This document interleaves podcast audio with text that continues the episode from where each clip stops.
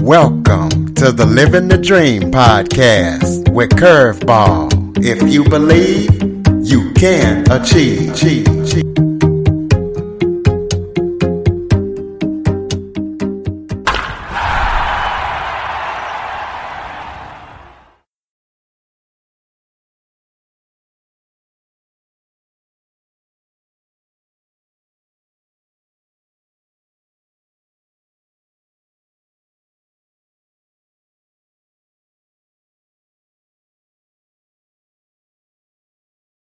Welcome to the Living the Dream with Curveball podcast, a show where I interview guests that teach, motivate, and inspire.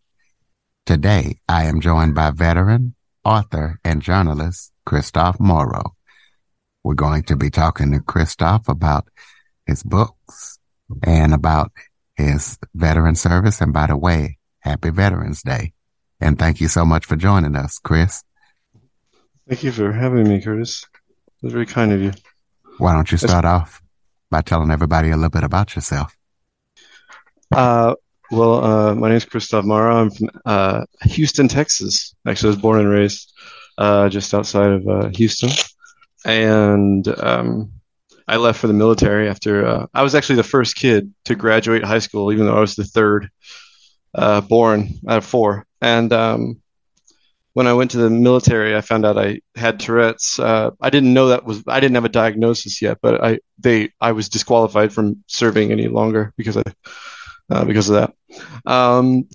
And I moved around a lot. I had a really around the country and got into journalism and 911 dispatching and a bunch of other stuff. And I won some awards in journalism, and because I taught myself actually to do that, so to write and. Then I moved to Canada after that, and I've been living in British Columbia for the last 5 years, and I just published my first book this year called The Second Son. So. Well, for those who don't know what Tourette's is, explain to them what it is and what the symptoms are. Okay. Well, Tourette's, it's called a syndrome, and a syndrome, for anyone that doesn't know, it's a pattern of behaviors that's somewhat predictable. But the underlying cause is unknown. And so Tourette's, we know that part of the brain is literally deformed. And so my ability to have any restraint in many senses is crippled. And so there's, along with having a number of ADHD, OCD, and all the others that are comorbid, but Tourette's is a neurological disorder. So what happens is I lose control over my body, and certain parts of me will do some kind of motor tick, and it's involuntary. I can't stop it, and it's actually led to a lot of injuries and despair. But it's what I deal with. So, Catamaran.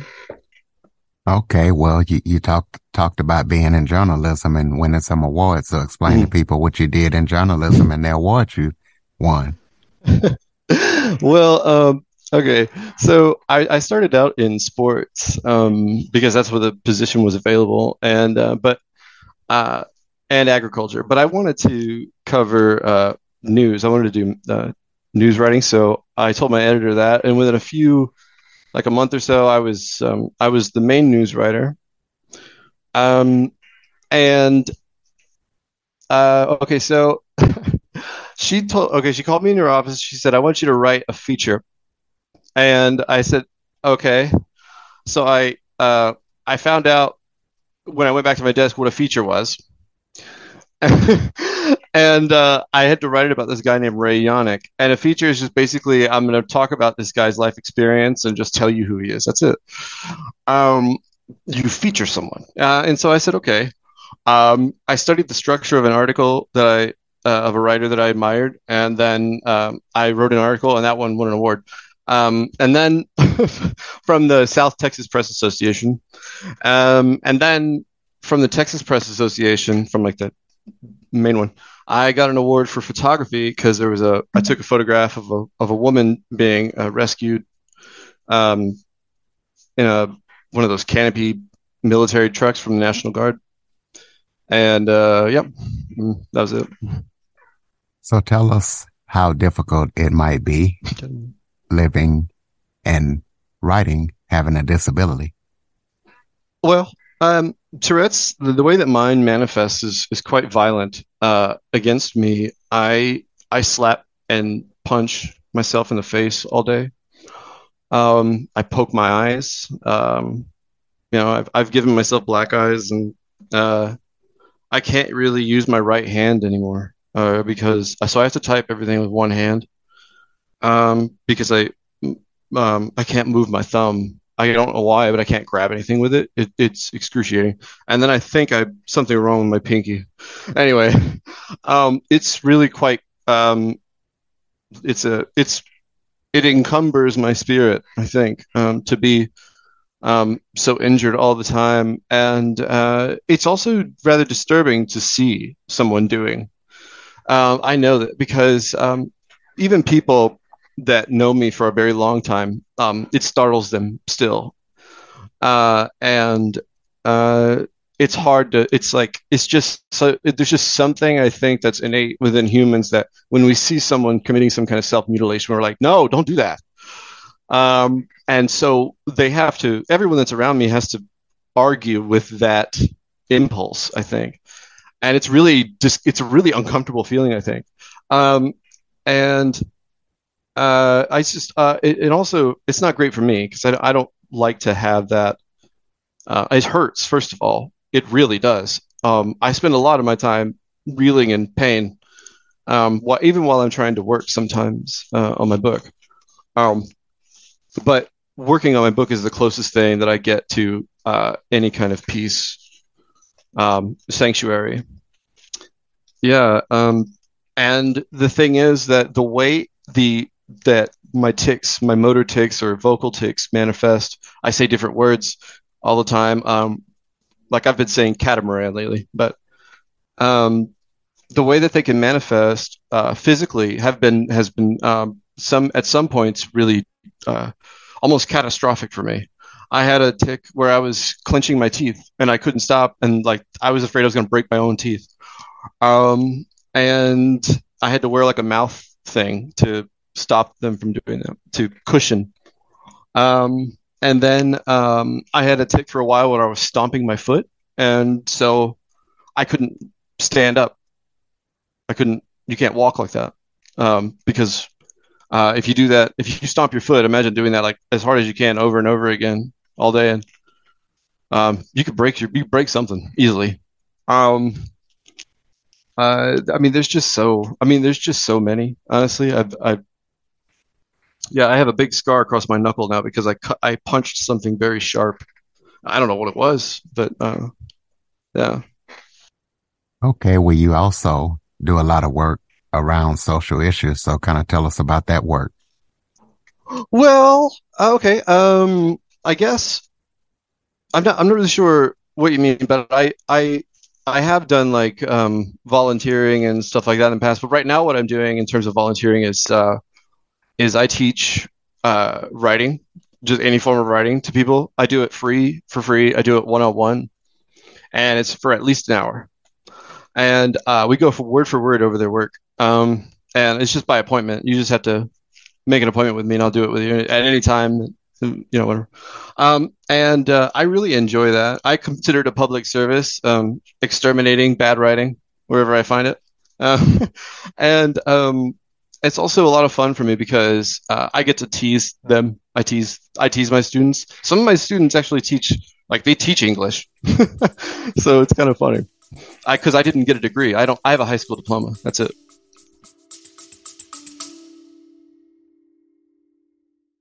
Okay, everybody, it's Michael E. Cullen II. And I'm Sesame Encarta from the All Too Real 2 podcast. We're passionate about movies, TV, and pretty much all things pop culture. Dive into the chaos of failed sitcoms, direct-to-video sequels, and the quirky realms of cinema and TV. Join us every Thursday for your dose of All Too Real 2 entertainment. We'll guide you through debates like whether Howard the Duck qualifies as a superhero. Ponder if Larry the Cable Guy could be the new Rock or Schwarzenegger. Discover if some shows and movies should have stayed in the cutting room. Ever heard of a sitcom featuring that dictator with the funny mustache? Well, we watched it. We're dedicated to unraveling the peculiarities of pop culture, sometimes with awesome guests. So, if you're into the eccentric world of pop culture, listen and subscribe to All Too Real 2. Available wherever you find podcasts and on Age of Radio.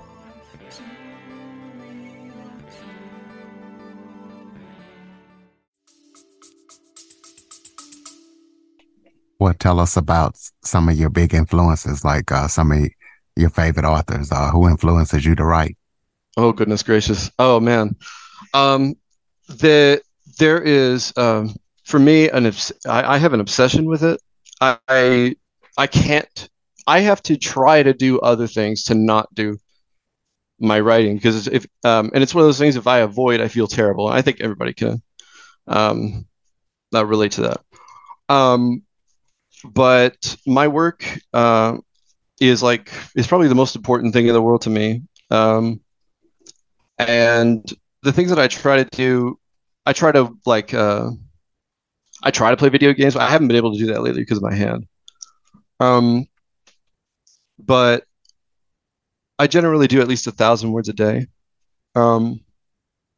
I'm sorry, I can't remember the origin of the question. What was the question exactly? I forgot. It was just basically okay. So, John Steinbeck is actually my, in terms of my philosophy as a writer, which I think is imperative that you have one. You have one that you can describe, you can word for word, you can explain what it is. John Steinbeck said his whole mission as a writer is to help people understand one another, and I share in that completely. So that's my mission as well. And along with him as an American writer, in terms of American writers, I love Mark Twain, Sylvia Plath. I think she's actually American. Let's see. I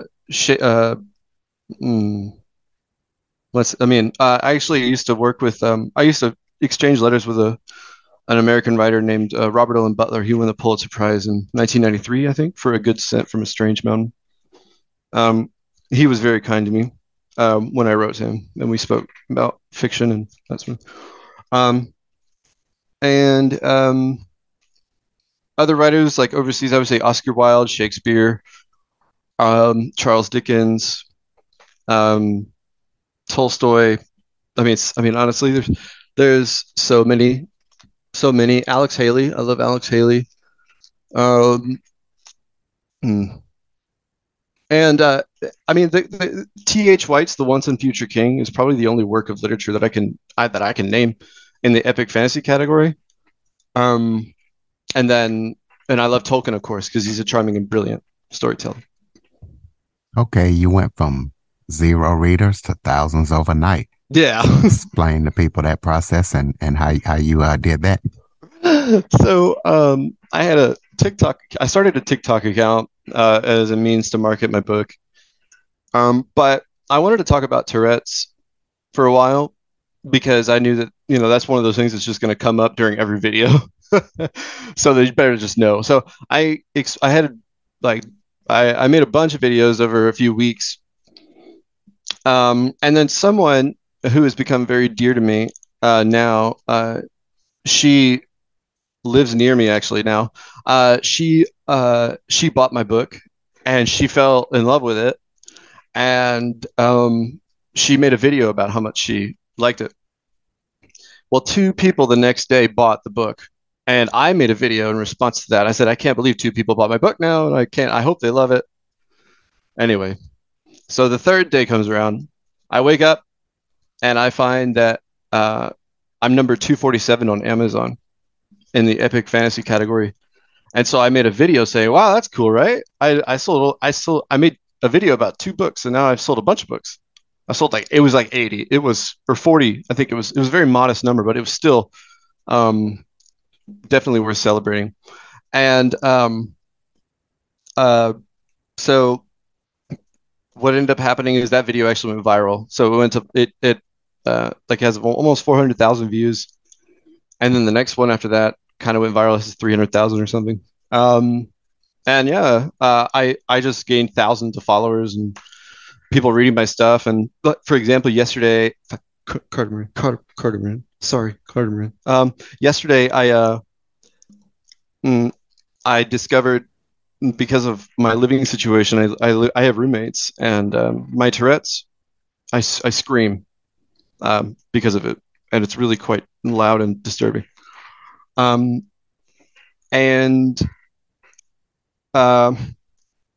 They talked to me about it, sort of, and I realized that I was going to have to put up a bunch of soundproofing stuff on my walls and around me, because otherwise everyone's going to hear me all day and night.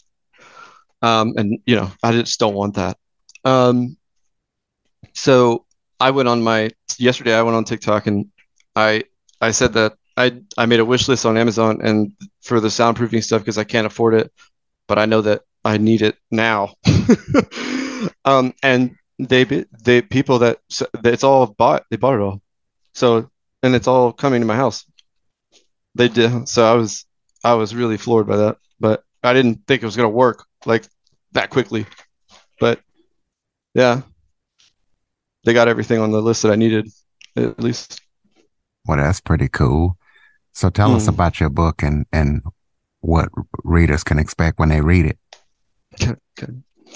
Well, I like to think that if you could split the difference between, in terms of violence, and the kind of content that surrounds often violence, like politics and the things that are more sophisticated that usually you can expose adults to also along with violence, right? It's like splitting the difference between Game of Thrones and Lord of the Rings. So, like, if you can imagine somewhere in the middle of there, but it's leaning more towards Lord of the Rings, and because I don't it's an epic fantasy that spans like literally half a world. There's hundreds of characters, and the way that it's structured is it's similar, very similar to Game of Thrones, because if you've read the books or seen the show, the first episode or the first chapter is about Ned Stark, and then the second chapter is about someone else, like Tyrion, I think, in a different part of the country or world or whatever, and then the third chapter is about, I think, Daenerys, in a different part of the world, right? And so my book does the exact same thing. It follows different people in different parts of the world, and then follows them throughout their adventures throughout the books. And how much they intertwine is a mystery until you read it. And I tried to be comprehensive in its content. There's every kind of moment, and I tried to find every nook and cranny of the human spirit and the all the different iterations of our emotions. I tried to explore, and I tried to also add there's stuff that you would feel morally ambivalent about, like and it's that things that you that just you cannot be certain that you're doing the right thing, or that there was unintended consequences. Yeah. Well, tell us about any current or upcoming projects that you're working on that people need to know about. I'm actually doing volume 3 of that Second Son series. So that's what I've, it's a continuation again of everything that I was just saying. And also of all the stories within it. And it's a lot of fun. I like it more than the first book. Also because I'm a better writer now, because the book I just published this year is my return to writing after quitting for 5 years. I quit after I was a journalist, and I moved to Canada. I stopped writing for 5 years, from the ages of 27 to 32, and then the BC government, the British Columbian government, said that I needed to find that they couldn't find me a job like that I could do because of my condition. So the lady, she's like, maybe you should just start writing again. I mean, if that's what you have, that's what you can do. So that's what I did. And I started writing the book about 10 minutes later. Throw out your contact information, website, anything like that, so people can keep up with everything that you're up to. You can go, if you you can go to Amazon or any kind of social. If you go to any social media website, Instagram, Facebook, or TikTok, you can type in my name, Kristof Morrow. You can even Google it, and it will certainly lead you to me because I've been cached now for sure because of that whole episode. And so now, yeah. So Google knows who I am. We'll close us out with some final thoughts. Maybe if there was something I forgot to touch on that you would like to talk about, or just any final thoughts you have for the listeners. If you want any kind of life of goodness and happiness, I think that truth should be your first concern. Okay, well said. Ladies and gentlemen, please check out Kristof Morrow's work, support him, pick up his books, follow, rate, review, share this episode to as many people as possible. If you have any guest or suggestion topics, cjackson102@cox.net is the place to send them. As always, thank you for listening. And Kristof, thank you for joining us and sharing your story. Thank you, Curtis.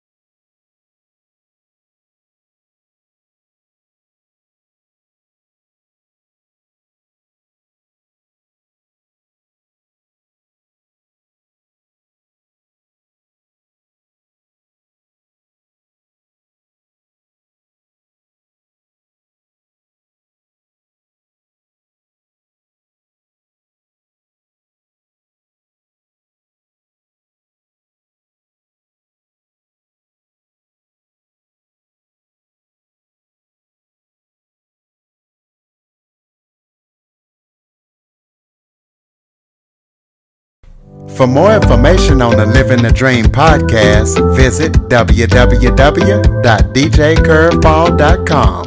Until next time, stay focused on living the dream.